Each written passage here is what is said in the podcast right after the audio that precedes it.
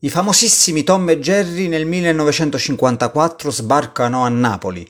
Infatti nell'86 episodio della serie animata creata dal duo americano Anna e Barbera, il capoluogo partenopeo fa da sfondo ai continui inseguimenti di Tom verso il furbo e irraggiungibile Jerry.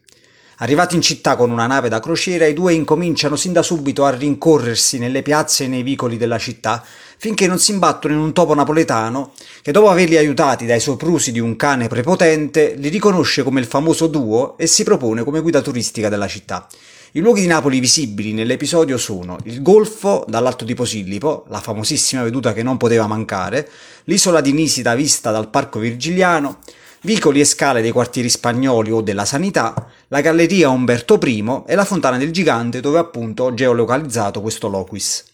Questo di Napoli è l'unico omaggio all'Italia di tutta la famosa serie che ha come protagonisti il gatto e il topo più popolari al mondo.